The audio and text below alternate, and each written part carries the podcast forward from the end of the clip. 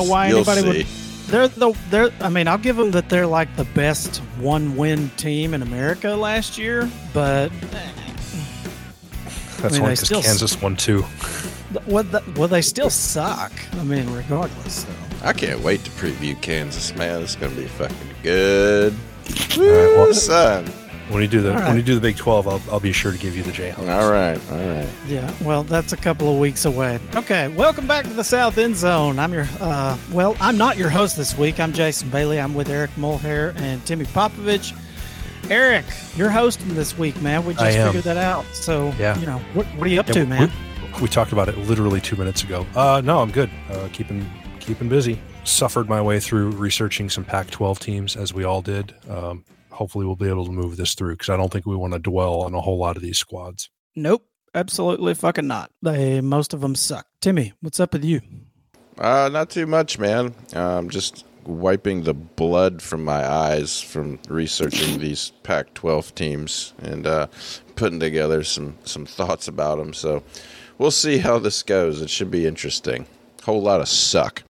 Indeed, it should. Um, God, it like it's like a, I was telling Eric in the group chat today, man. Like some, some, some of these teams, man, it's like hard to stay focused when you're researching them. You're just like, God, they suck so bad. I can't believe I'm gonna like actually do a write up and talk about them for a while. Ugh. But here we are. It's the Pac-12, and I went back and listened to our Pac-12 preview from last year. Man, one, we were super inexperienced and fresh into starting a podcast and had absolutely no clue what we were doing. But two, boy, we were hard on some teams. But I got to admit, you fellows were awful hard on me last year. So I'll be really anxious to see how hard you are on me this year after I kind of showed you guys what was up in the preview last year. So, with all that being said, uh, Eric, take it away, man. What are we doing? Okay, so we are uh, we so we don't have anything uh, breaking news wise. Thank God we can actually get through a, a whole episode without talking about NIL or realignment or the transfer portal. I guess we will talk a little bit about transfer portal as it relates to these teams, but we're going to start off with Timmy is first up, and Timmy had the two Washington schools and the two Oregon schools. So Timbo, give me uh, I'll let you pick your first team to talk about. All right. Uh, I guess I'm gonna go kind of uh, in- in Why don't an we order. go bottom to top? Let's go bottom to top. Like take take the trash out first. Oh man. man, you want to do it that way? I was gonna start off high and end low, but all right. Okay, so then I'll, I'll I'll assign you one. So uh, Washington State has a five and a half win Vegas total. They them and Oregon State both are at five and a half. So Las Vegas is not expecting a whole lot of either of those teams. But uh, what is what's Wazoo got going on this year? So five and a half from Vegas. I think that's interesting. I'll, I'll get into to the details here, and then I'll give you my final prediction at the end. But um, just kind of recapping them last year, they were seven and six overall, six and three in the conference. They're going to bring back eleven guys this year, five on offense, six on defense, and they've got kind of a new coach coming in. Uh, he was a, a holdover from last year. If you remember, their coach last year refused to get the COVID vaccine, so they fired him. Um, so the guy that you know they replaced him with had the interim tag, and he kept the job after he beat Washington for the first time in ten years. And when you do that, those things kind of tend to happen. So you know, good for him. But their their big improvement from last year was bringing in one of the top transfer quarterbacks in the portal in Cameron Ward. Um, and he should be able to immediately help them out. He's a really talented and dynamic quarterback. Um, and he's going to have some good receivers to, to help him out on the outside. Uh, his biggest problem and the problem on offense overall is going to be their offensive line. He's going to have trouble staying upright for the most part and you know you combine that weak O line with a lack of talent in the backfield, it's really going to be up to him to kind of carry the offense and probably throw it 50 or 60 times. But he should be up for the task. You know, it'll be interesting to see.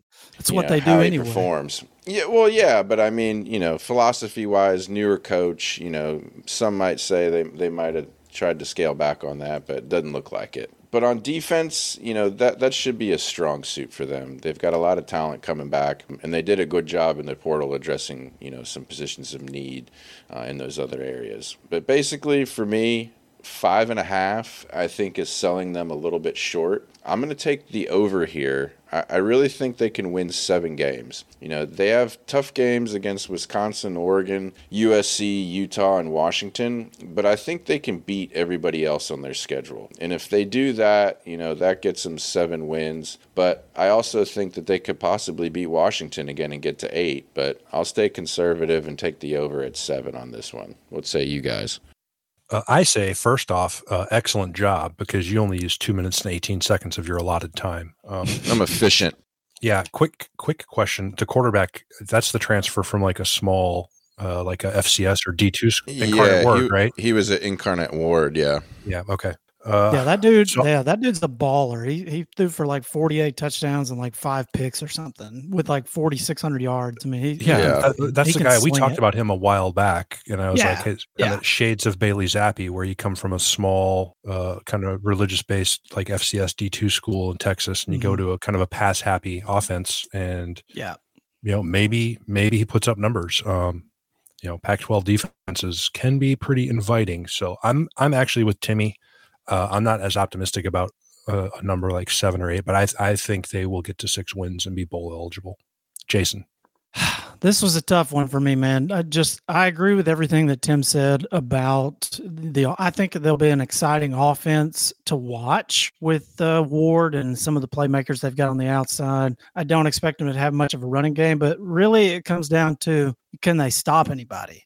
And that the big question I have about this team you know, I know their defensive guy took over, you know, as the head coach, and good for him, like Tim said. But I wonder, like, where those kids' heads are at. You know, that their coach just got fucking fired for not getting vaccinated, which is, you know, bullshit. But that's, you know, how it is. That's the world we live in. So I kind of wonder what I guess the culture is in the locker room. Do they like the new guy? Do they, you know, whatever they, how bought in are they? That's what I want to see. So new coach, new quarterback, kind of the same scheme, probably. But if they can't stop anybody, it's not going to matter. I, I think their schedule is pretty brutal, honestly. On the road at Wisconsin, loss, Oregon, Hell. loss, at USC, loss, at Oregon State, not a guaranteed win, and then Utah, loss, and then the, the, their final four games are toss ups. You know, they could win or lose all of them. So I, I'm a little bit uh, less optimistic here. I'm gonna I'm gonna take the under and go with uh, a five and seven season for them. Ooh, hating on them.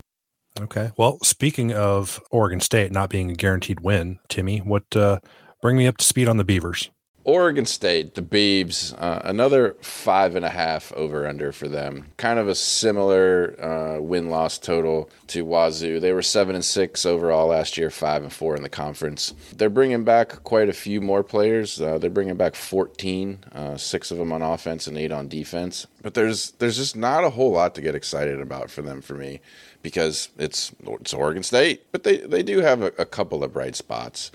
You know, they they had arguably one of the better offensive lines in the Pac-12 last year, and they're bringing back three out of those five kids. And, and I like that line paired with a stronger running game, but it's going to have to be that way because they they have a soup sandwich situation at quarterback. They haven't named a starter yet, even after spring ball. The options that they're choosing from don't get anybody very excited. So that's a concern for me but but defense is is really where they're going to get let down. You know, they have a new defensive coordinator uh, who was on the staff previously last year, but as is with all new coordinators, you know, comes with new schemes, new looks, and that type of thing, and that's just really hard to make work in the college game in year one.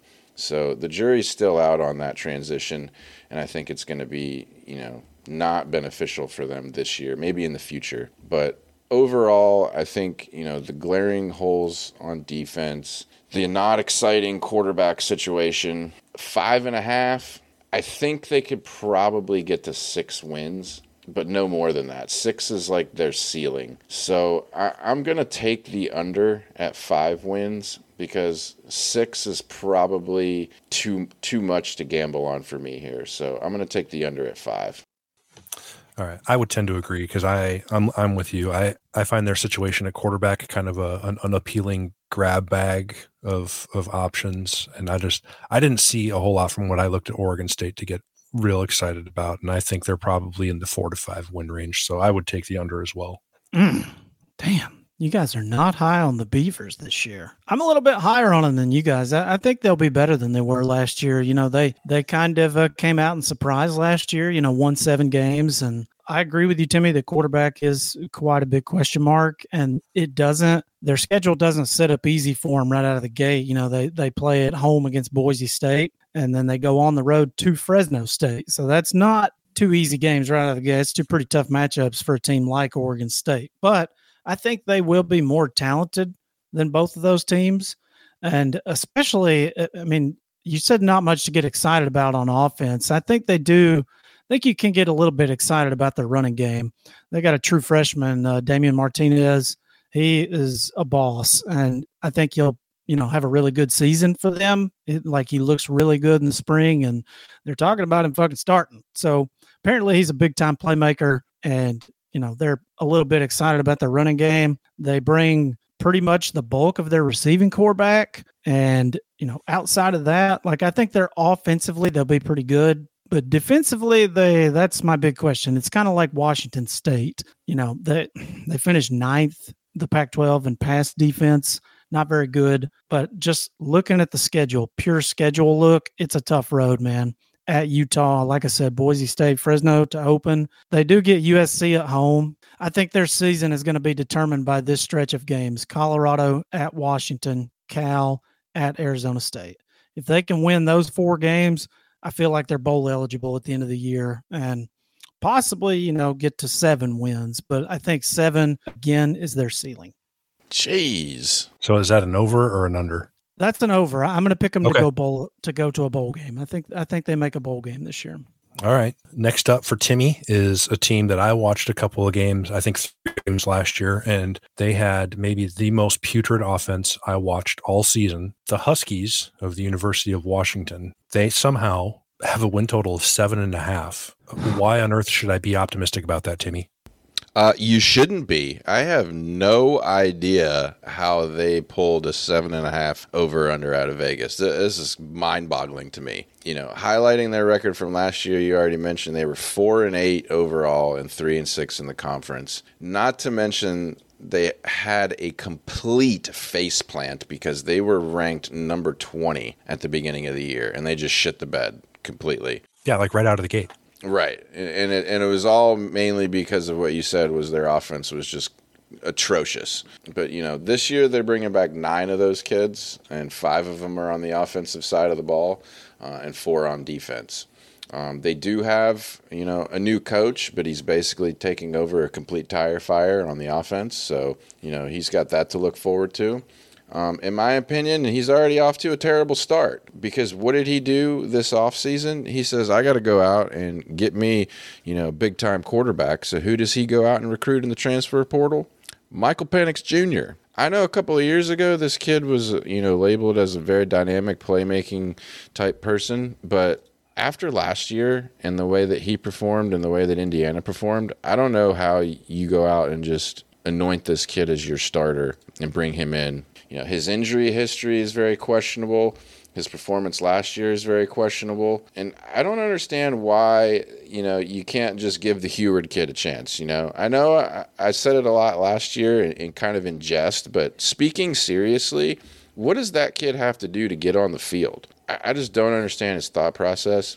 But they sucked on offense last year. I think it's going to be more of the same this year. I'm not buying it. And they were no prize on defense either. They gave up almost 200 yards rushing a game last year.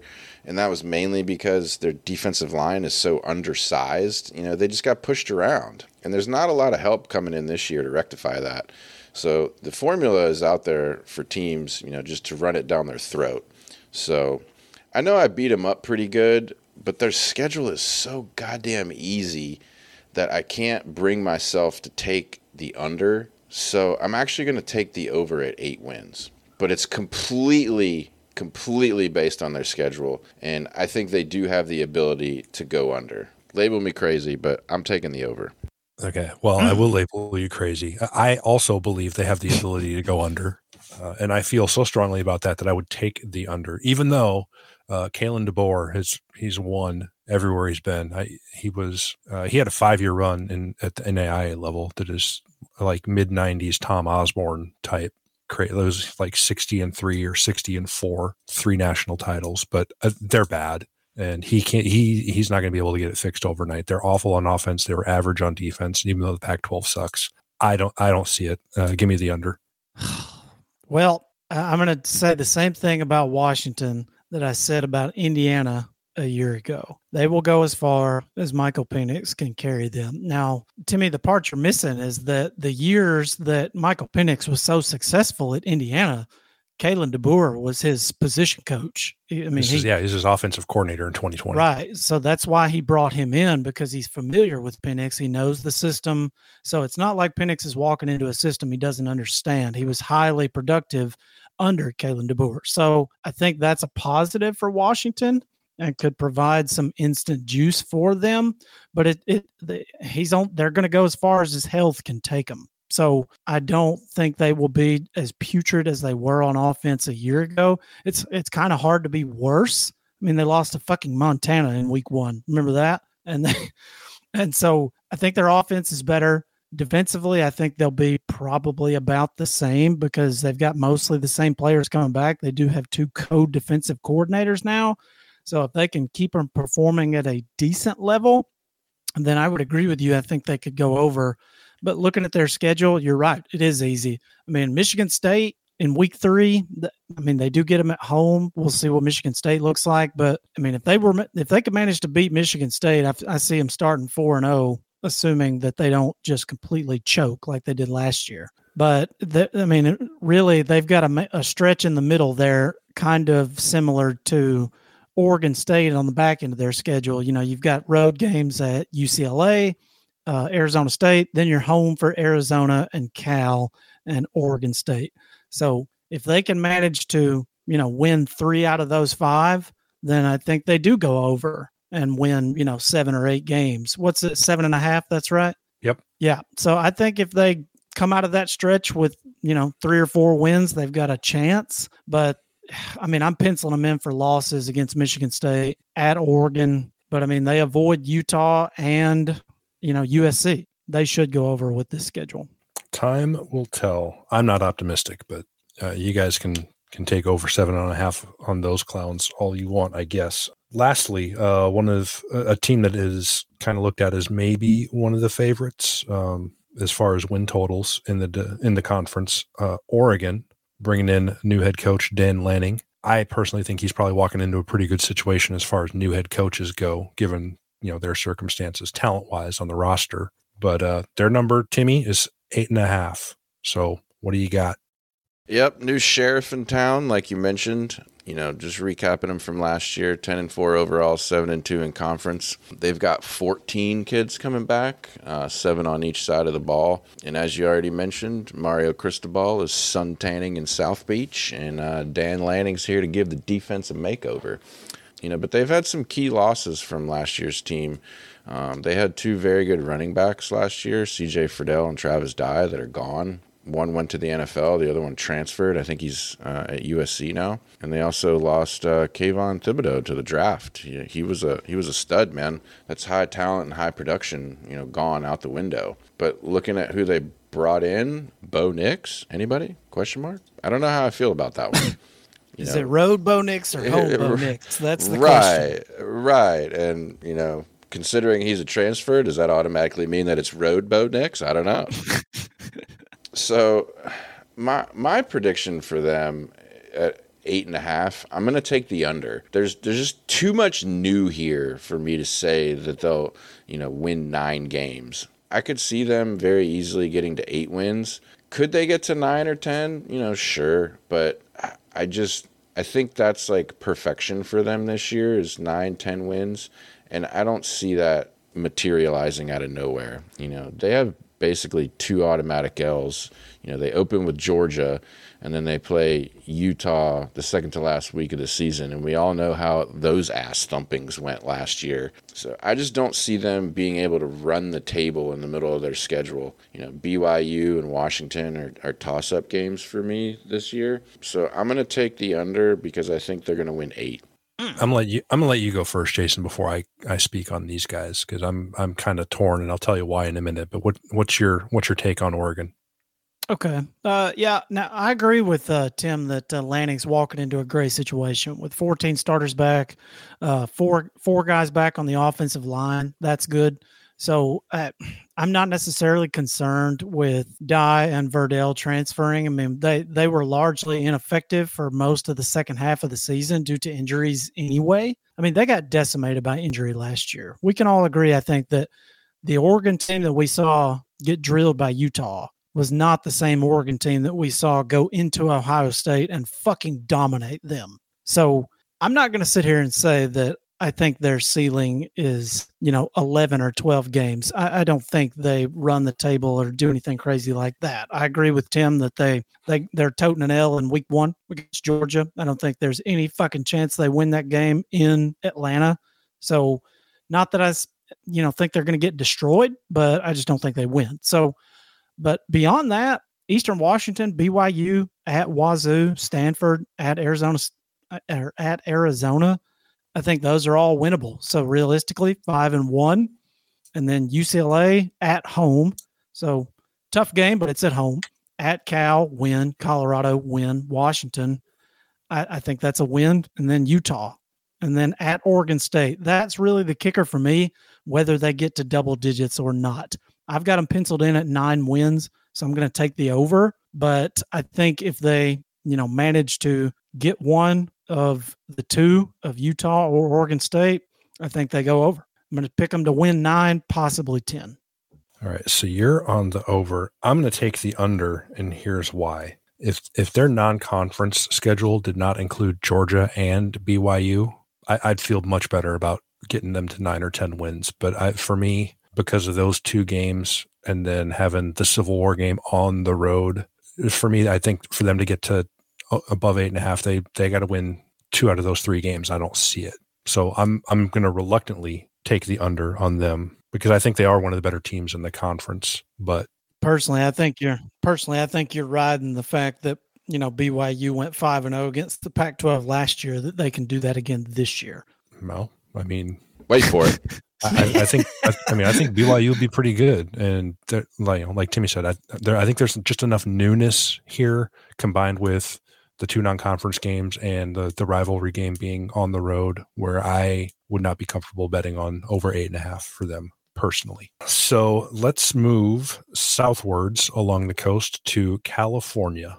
We'll start. Uh, I guess we'll go kind of worst to first on your list, Jason, and that uh, boy, that, that's pretty low on your list. Um, Stanford has has a four and a half win Vegas total. You talked about uh, Coach Shaw last week on our, our hot seat rankings. Um, they win enough games for him to make it.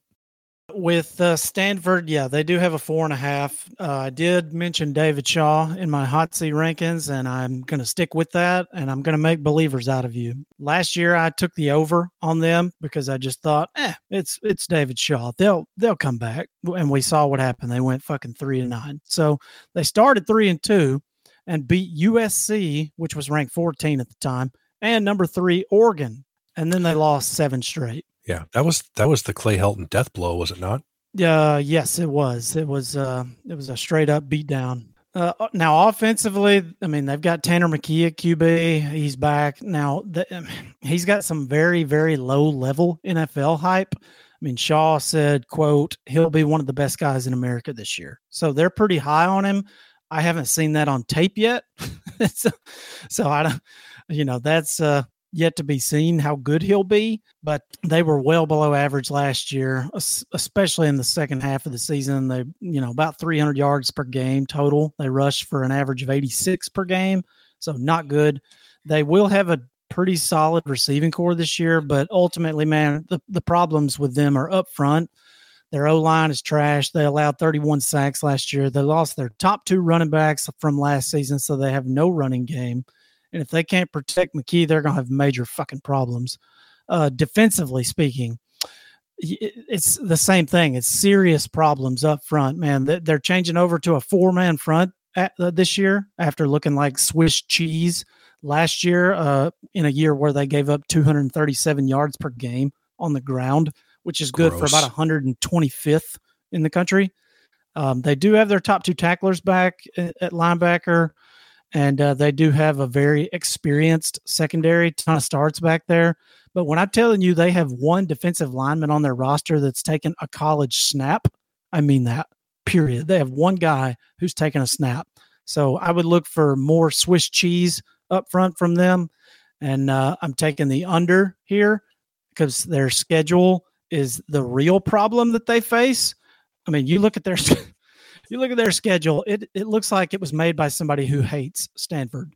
They start out with Colgate, and then they play USC at Washington, at Oregon, Oregon State, Notre Dame, Arizona State, UCLA, and then Utah and BYU towards the end of the year. It's a fucking gauntlet. I don't see four wins here. I'm taking the under four and a half, and I'm taking Shaw to be on his way out at season's end. So, uh, all right, Timmy, 90 seconds or less. Agree or disagree? Um, I agree with with everything Jason had to say about their schedule. Um, their schedule is pretty rough, but I don't agree with his thought that David Shaw doesn't get it back together this year. I think he manages to get this team to the over four and a half mark. I'm going to take the over at five. I, I really think that they had some struggles last year, but I think that he's a good enough football coach that he can rectify a lot of that. And I think the biggest thing that they need this year is just better play on the offensive and defensive lines.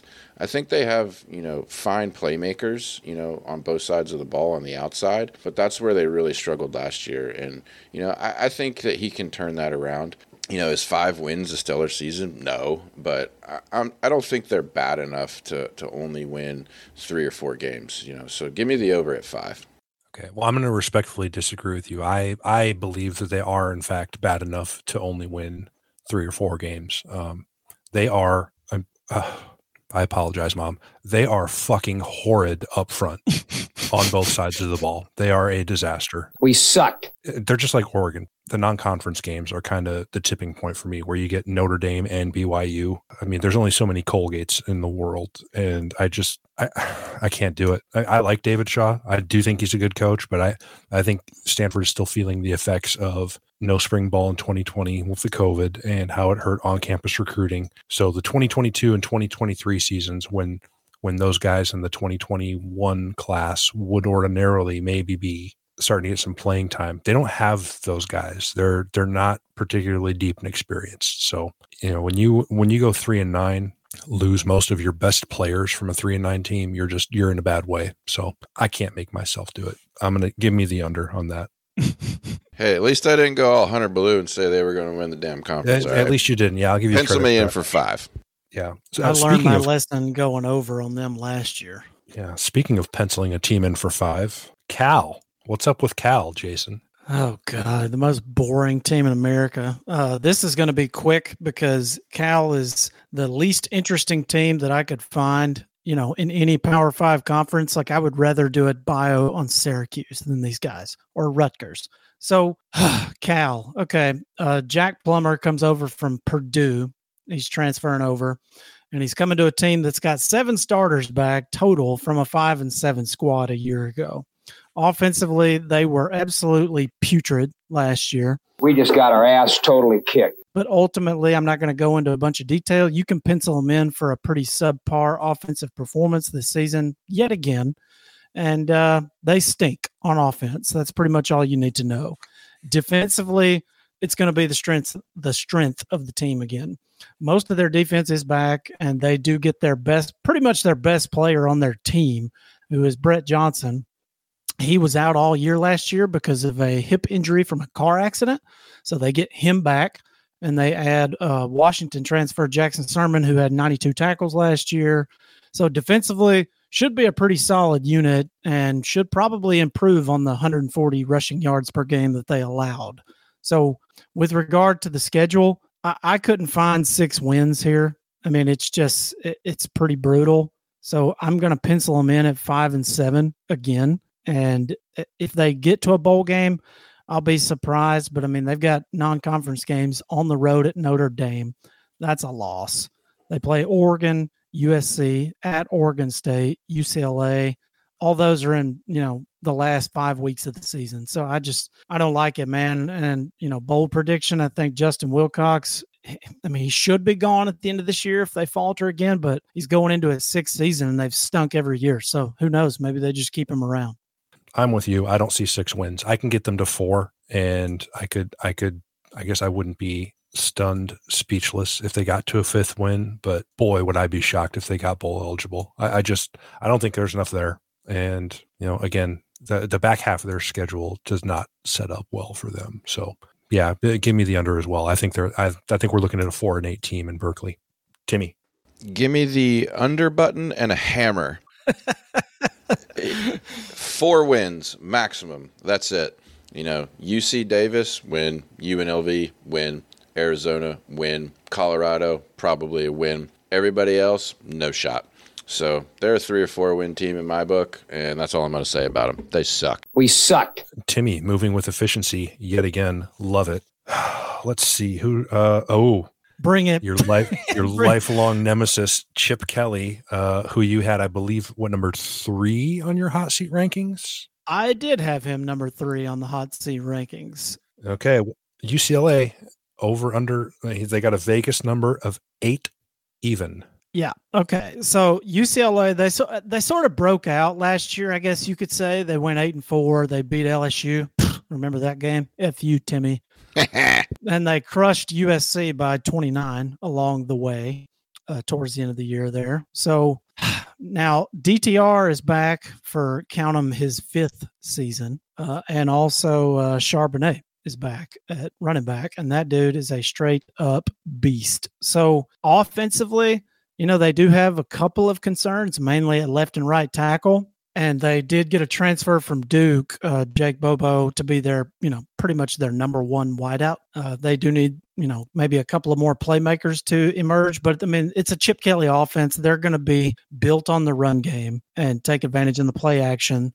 I don't. It's kind of like a Lane Kiffin offense. I don't really sweat Chip Kelly offenses. I'm sure they'll be fine. DTR, you know, has a chance to be really good this year. So I'm not worried about their offense. I think they'll, you know, continue to score a lot of points. Uh, I think they put up 36 a game last year, so I think they'll be okay there. Defensively, now there are some gaping holes, uh, especially on the back end in the secondary. They brought in a longtime NFL assistant Bill McGovern to take over, who Chip Kelly worked with in the NFL. So they brought him in as DC, and I would, I got to think that that just getting the secondary right is probably his top priority. They were pretty much a dumpster fire last year. You know, I, th- I think they finished either 11th or 10th in the Pac-12 in defensive pass efficiency. A lot of lot of explosive plays given up. So if they can fix that, you know, then uh, they should be a little better defensively. Now, the rest of their gaping holes on defense were all filled with unproven transfers. It's kind of the USC thing. So we, we don't really know how good or worse they're going to be as a whole on defense. Uh, schedule wise, it's really favorable, I think. I mean, they play Bowling Green, Alabama State, South Alabama, at Colorado, Washington the first five weeks. I think they're five and zero. Oh. Yeah, don't don't throw too much shade at Bowling Green. They almost screwed you last year. Hey, listen, I don't want to hear about Bowling Green. We'll get to them when we talk about Minnesota. But then they play Utah and at Oregon. I mean that I would pencil them in for two losses there, but I don't know. And then they got Stanford at Arizona State, Arizona, and then USC and Cal to finish out. I'm going to take the over on Chip Kelly because I don't like Chip Kelly, and whatever I think is going to happen is the opposite of what happens. So I'm going to take the over and say they win nine games this year. You know, would it shock me if they won nine games? No, it wouldn't. I think Chip Kelly's a good coach, but I think he's just prone to lose games he shouldn't. So if he can manage to not do that this year, I think they get to nine wins and go over. But I would really love to take a push at eight here, but I just can't with this schedule. It's just, I mean, bottom line, this team, it wouldn't shock me if they went six and six or if they won nine or 10 games because the conference is just plain trash. But for the sake of argument, give me the over. I'm going to give them nine wins. Uh, I was thinking push until I like really sat down and looked at their schedule. They're going to be favored in nine games. They will. They should start out at least four zero. Oh. Washington at home, week five should be a win, but that's the first game they play that I can I can realistically see them losing. Then they get so they get Washington, Utah, Oregon, uh, right in a row. If they can get one of those three, then I like them to win nine games. So I'm going to reluctantly take the over. But if I was betting actual money, I would run away from this. Uh, Timmy, what do you think? Um, I would not reluctantly run away from anything involving the over on this, even though I agree with Jason wholeheartedly on everything he said regarding Chip Kelly. Um, I put him on my hot seat ranking. Um, and part of the reason I put him on my hot seat ranking is because if he screws up this schedule, like and wins six or seven games, he's done. He's got to be gone because th- this schedule, you, I think you've understated it. It is a cakewalk. I went through all these teams, you know, as we were building out the previews and came up with my predictions and I'm counting, you know, the easy wins on everybody's schedule just to kind of get, you know, where I think they're going to be at.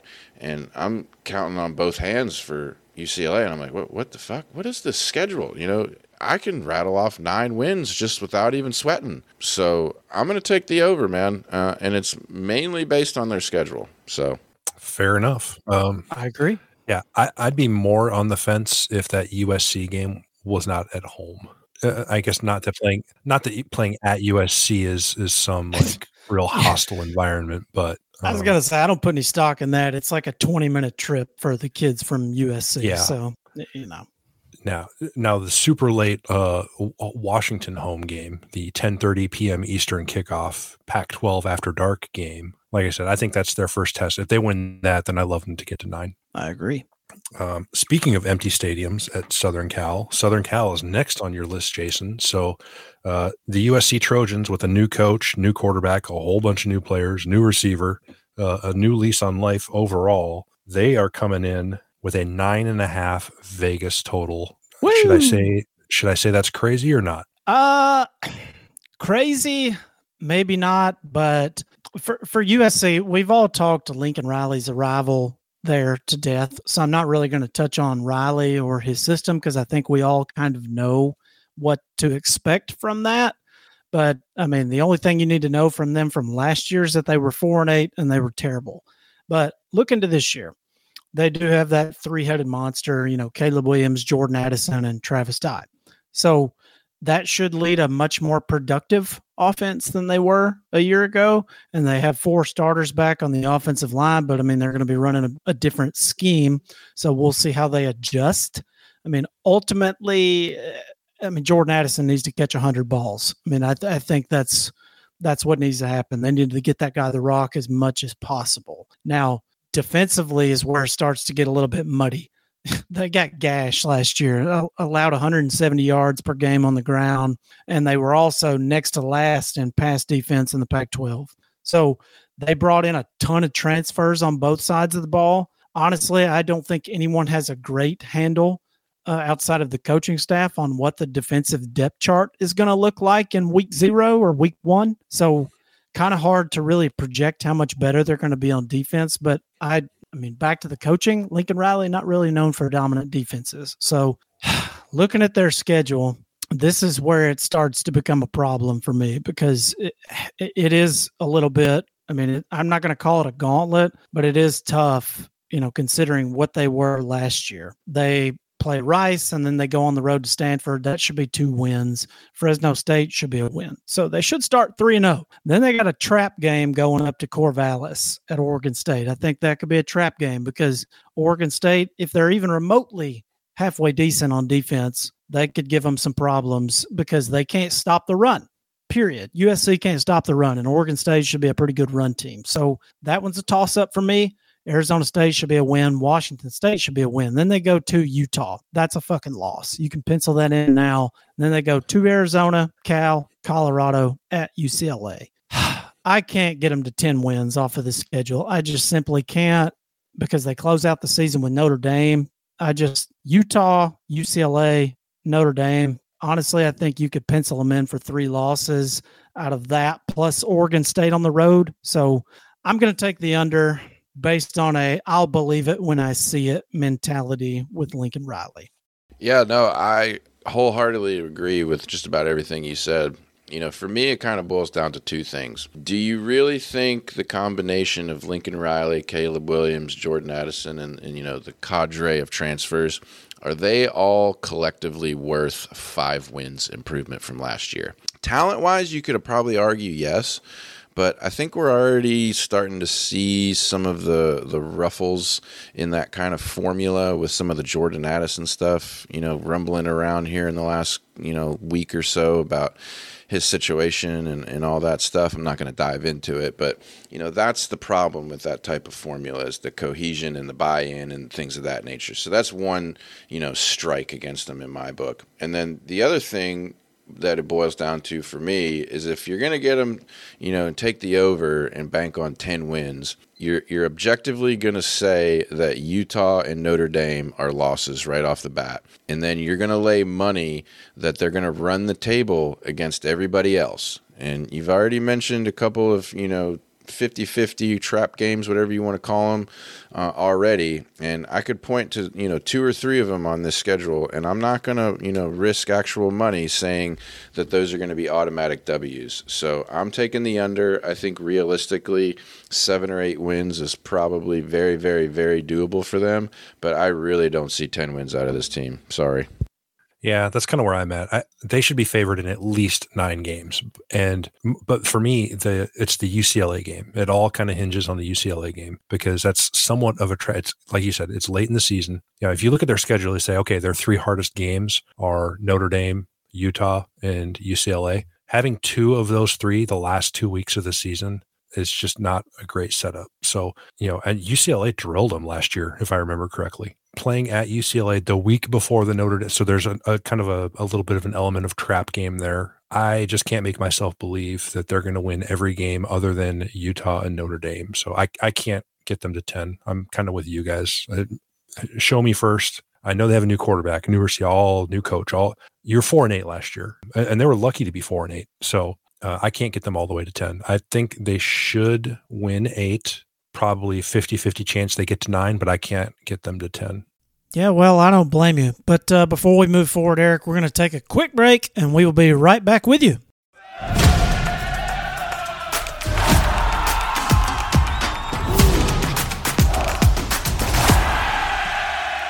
Hey guys, the action never ends at DraftKings Sportsbook, especially this summer. With tons of ways to bet on your favorite sports, you can feel your fandom and feel the heat of the season like never before. Plus, right now, DraftKings Sportsbook is giving new customers a risk free bet up to $1,000. You can throw down on all your major action that you want to watch baseball, golf, MMA, whatever you like. Plus, with the same game parlay, spreads, money lines, over unders, and props, your betting options feel endless. I personally love to bet on my Atlanta Braves and laid a bet on them tonight against the Phillies. So hopefully that one comes through for me and you can lay a bet on your favorite team.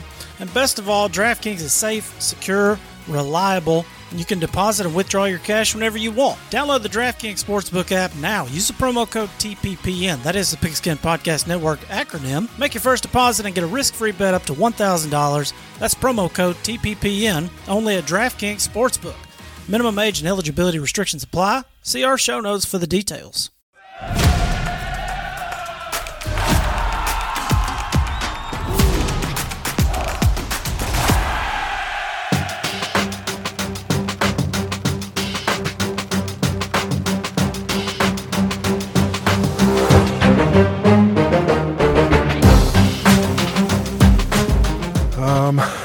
So we only agreed across the board on a couple of these uh, under Cal, under USC, over on UCLA, surprisingly. so that's all the California schools. So I will lead us off with uh, the Arizona schools. the Arizona Wildcats, man, they. I'm totally embarrassed and totally ashamed. They were one in eleven last year. So we talked about Cal's offense being putrid and Washington's offense being putrid. Uh, Arizona put up the lowest scoring average by a Pac-12 team in 13 years. We couldn't do diddly poo offensively. That's kind of a whole nother level of awful. Now I think uh, they will be over the course of maybe the next two or three years. I think they will improve because I think Jedd Fisch uh, he's recruiting very well. He had number 25 class in the country this past year. Unfortunately, it's not going to help him this season. What is going to help them is Jayden de Laura, the Washington State transfer uh, at quarterback. He was the Pac 12 Offensive Rookie of the Year at Washington State in 2019 or 2020. Michael Cowling at receiver is probably going to be their their main guy. Uh, he's a UTEP transfer. And then they have a couple of running backs. They don't really have a, a workhorse, but they got two guys I think they trust to run the ball. Their defense was average. I mean, they're pretty mediocre. They weren't awful, but they certainly weren't good. They were just kind of there. Uh, they bring a lot of guys back, so they will. You know, they might not be very good, but they will be experienced. I guess the the most enjoyable fun fact I found looking at Arizona is the fact that Jedd Fisch is the only coach in FBS football who never played football in college or high school. Other than that, these guys are just super boring and they're going to be bad. Under two and a half for me. Oh God, oh, buddy. mm. Timmy, you want to touch on that?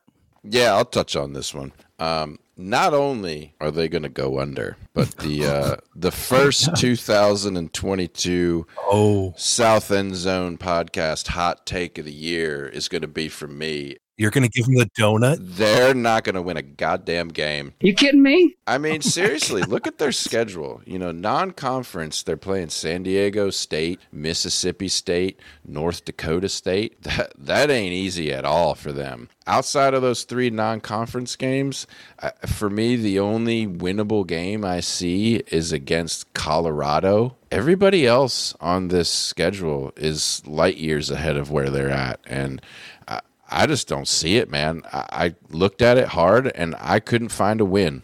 I'm going to Well- asterisk that. That's your your your hot take for the season. I can't give them zero wins. I, I don't know who the hell would want to schedule North Dakota State. I mean, th- th- like they're an FCS juggernaut. Why would you do that to yourself? But Colorado is a winnable game. It's at home. I mean, Washington State at home. Arizona State is the last game of the season. Arizona State is a fucking dumpster fire.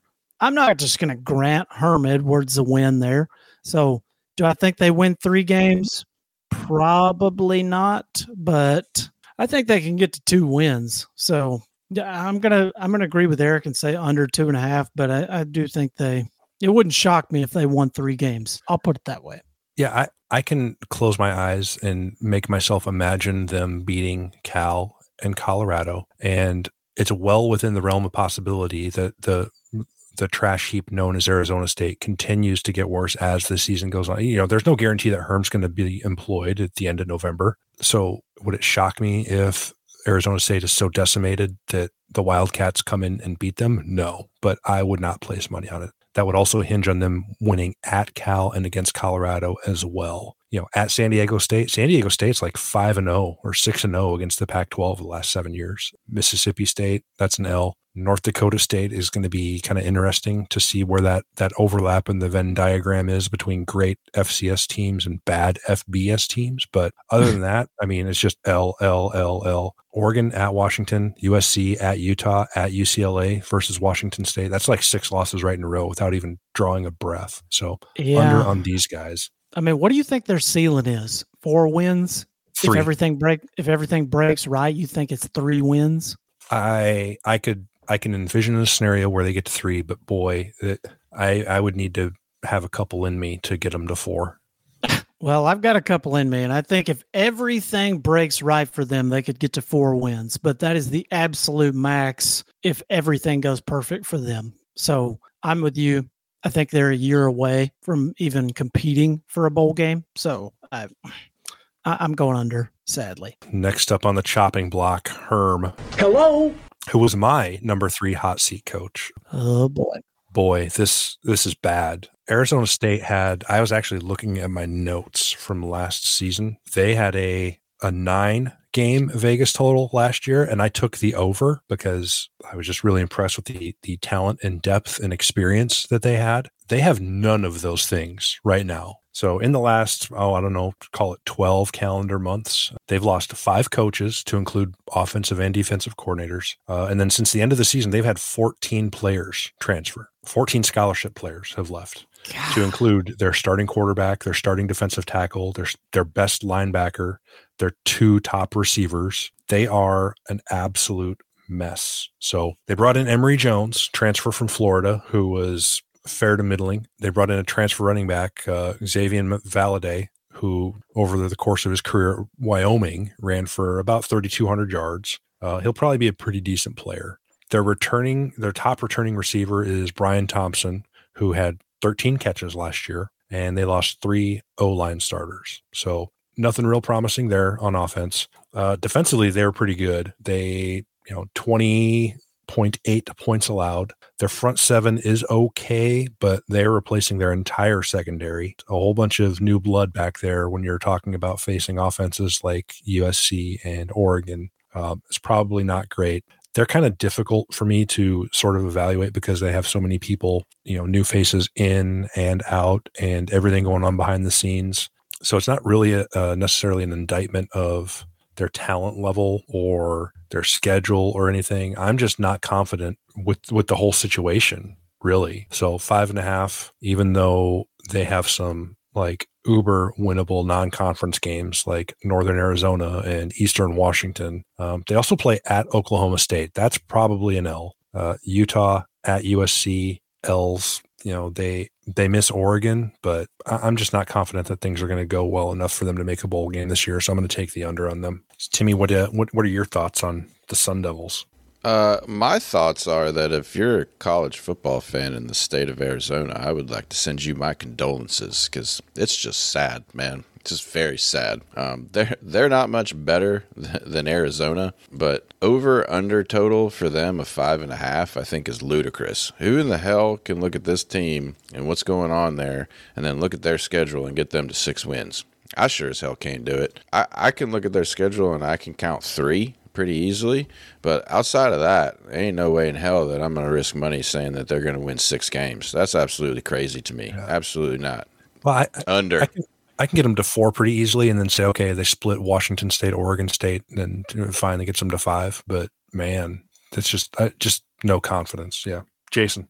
I'm a little bit more optimistic than you guys are on these. I, I, took a hard look at them today because I had Herm at number four in my hot seat, and for good reason, all the stuff we talked about in the offseason with them.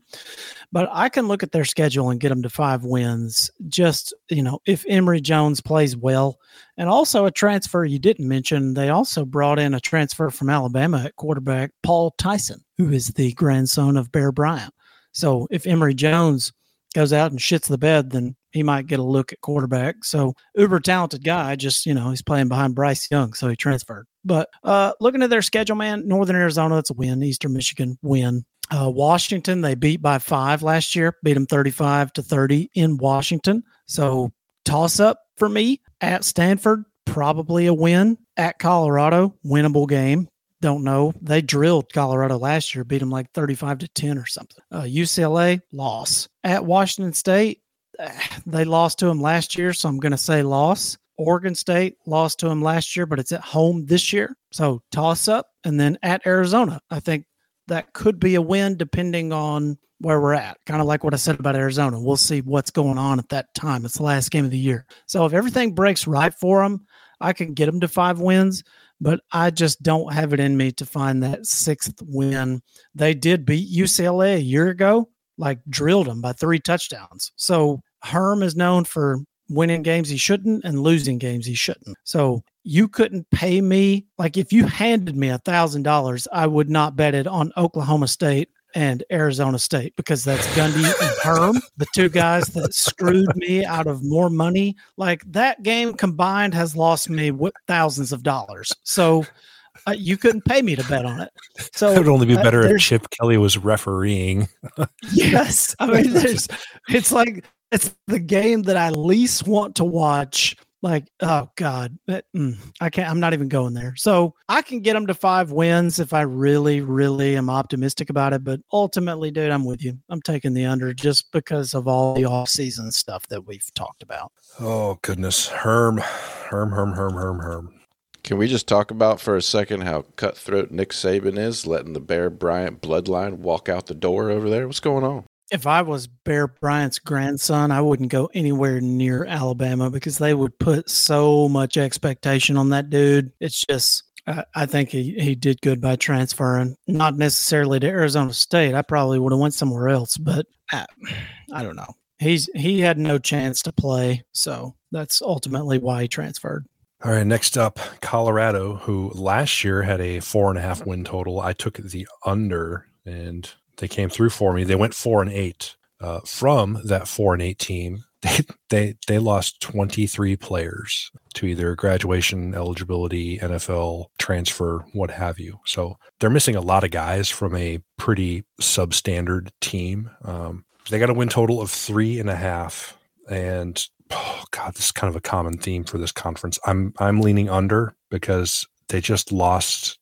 They lost their two best receivers, their best running back, both starting corners. They were already bad offensively. They were 129th in the country in total offense. And so they're bringing in a new o, uh, new OC up front. They were awful. They allowed a 43% pressure rate, which is the fourth highest in FBS.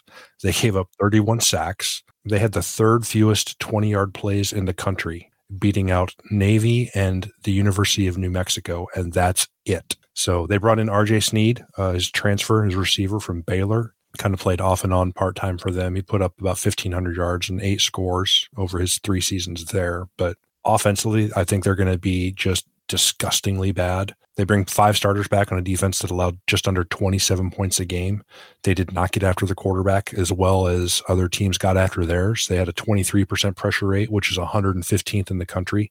They were 127th in the country in sacks. And the only starter in the secondary is uh, safety who actually led the team in tackles, which is never a good thing if the guy playing that far off the ball is your leading tackler. So um, bad on offense, bad on defense. Uh, so give me under three and a half because despite getting uh, not a brutal non-conference slate, um, TCU at Air Force at Minnesota, I could easily see that being 3L. I mean, they might start 0 and 4 before they play at Arizona in, in a game they have a legitimate shot at winning and might be favored in. But I just I don't see four wins here.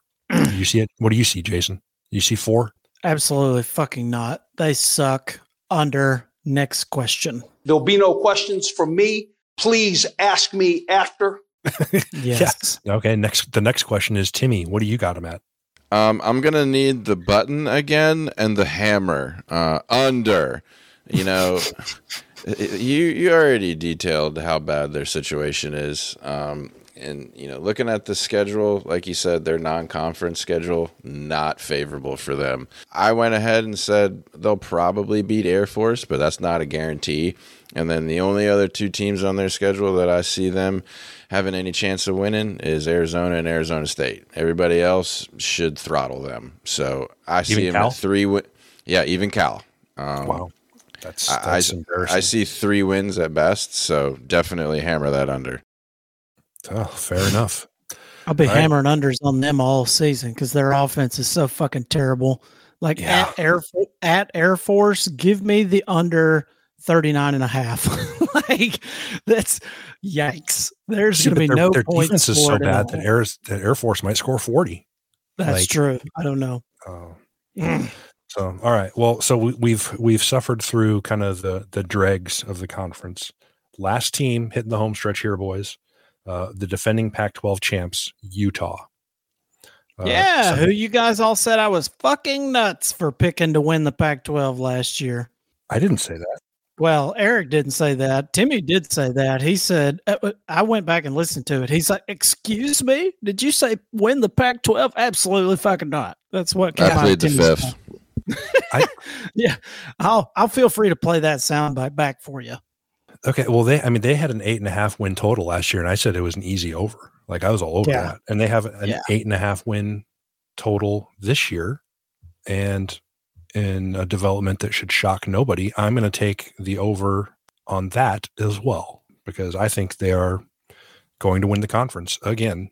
They bring back 17 starters. Uh, I guess if you count the specialists, they bring back eight starters on offense and six on defense. Um, Cam Rising played really. He didn't start the season last year. He kind of came in when Charlie Brewer's ineffective, but he had a good year. He was a all conference, six in the country in QBR, and uh, totaled out 26 touchdowns. He had 20 passing and six rushing. But they are going to be a absolute nightmare on the ground. And I think for them, everything is going to kind of start and end offensively with Tavion Thomas, who he he is a large man. Uh, he's particularly large for a running back. He's he is every bit of 6'2", 235. Last year, eleven hundred yards, twenty one touchdowns. Um, he is he's just a red zone weapon, and I think he probably improves on those numbers. Uh, certainly the yardage.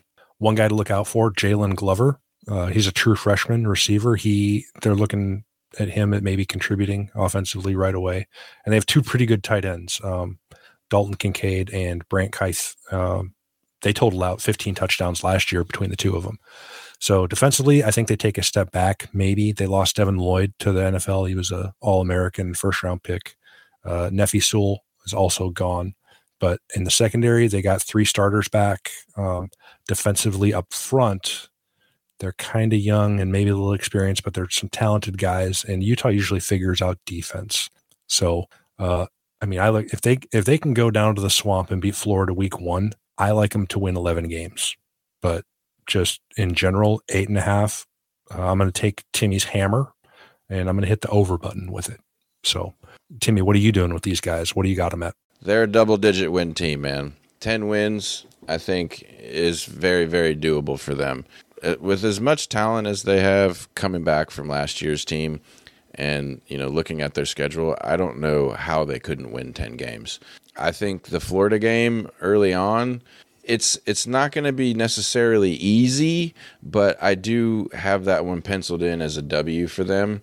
And then, you know, the only other two real tests that I see on their schedule are USC and Oregon and I think they're much better than you know both of those teams. But we'll call that a 50-50 split. So I think ten or eleven wins is very very doable for this team. So I'm taking the over. Yeah, I, I guess I look at their schedule. I can't find four losses. Really, is what it comes down to. Like, I yeah, could, exactly. I could, I could squint and talk myself into three, but that's it. Like even Florida, they're they're favored right now. They're a one and a half or a two point favorite on the road. So I yeah, I'm I'm with you. I think they get to double digits. But Jason, what do you think? I've got them winning double digit games. Uh, I think eight and a half is the most egregious miss by Vegas in this conference. Um, I think the rest of them were pretty, you know, right in line with what we've, uh, you know, been projecting. But I don't get the eight and a half from a team that is bringing back 17 starters, won 10 games a year ago, and went toe to toe with Ohio State in the Rose Bowl, lost by three points in the final seconds. So I just I, I, don't see it. I think at Florida is a tough matchup. Week one, you know, going on the road in September when it's a thousand degrees. But I just uh, was in Utah. It gets hot as fuck in Utah, so it's not like they're you know not used to the heat. So I don't think that game will be anything that they're scared of. I don't see Utah walking in there scared. So I've got them getting to 11 wins here. I, I, think they go undefeated in the conference. You know, they they are at UCLA and at Oregon, but I mean, after what they did to Oregon last year, man, I just I can't I can't buy into yeah, Oregon beating them. They, so they played them twice and beat them by 75 point or 70 points. Yeah, yeah. Like how how how scared should they be of that team? Right, and you they get USC at home, they get Oregon State at home all their tough games are at home minus Oregon. So and at UCLA. So I just I've got them going 11 and 1 at minimum, but I'm telling you right now it would not shock me to see them go 12 and 0 and be playing in the Pac-12 championship against either Oregon or USC or UCLA. All right. So unless I made a stray mark in my notes, that is that is all the teams. We have everything recorded for posterity. So uh, if anyone needs to get ridicu- ridiculed at the end of the year, the, the ammo is on my desk. Um, oh, well, I'll take some on the chin, I'm sure. probably. That's usually how it works. Um, so next week, we are shifting coasts and we're going to go check out the ACC. And as an added bonus, we're going to work Notre Dame into that conversation. Ooh, spicy. Yeah. So I guess we'll, we'll uh, we're actually r- running later than I had hoped. But uh, so unless you guys have anything else, I kind of abandoned the timer uh, plan. But yeah, nobody was paying attention anyway. I know. Yeah, I, I, was like, okay, well, this thing's ineffective. Like they just keep talking. Um, yeah, we'll be back. We'll be back next week talking uh, ACC and Notre Dame. So until then, uh, stay safe and love your neighbor, just not too much. Later. Thank you very much. Have a great day.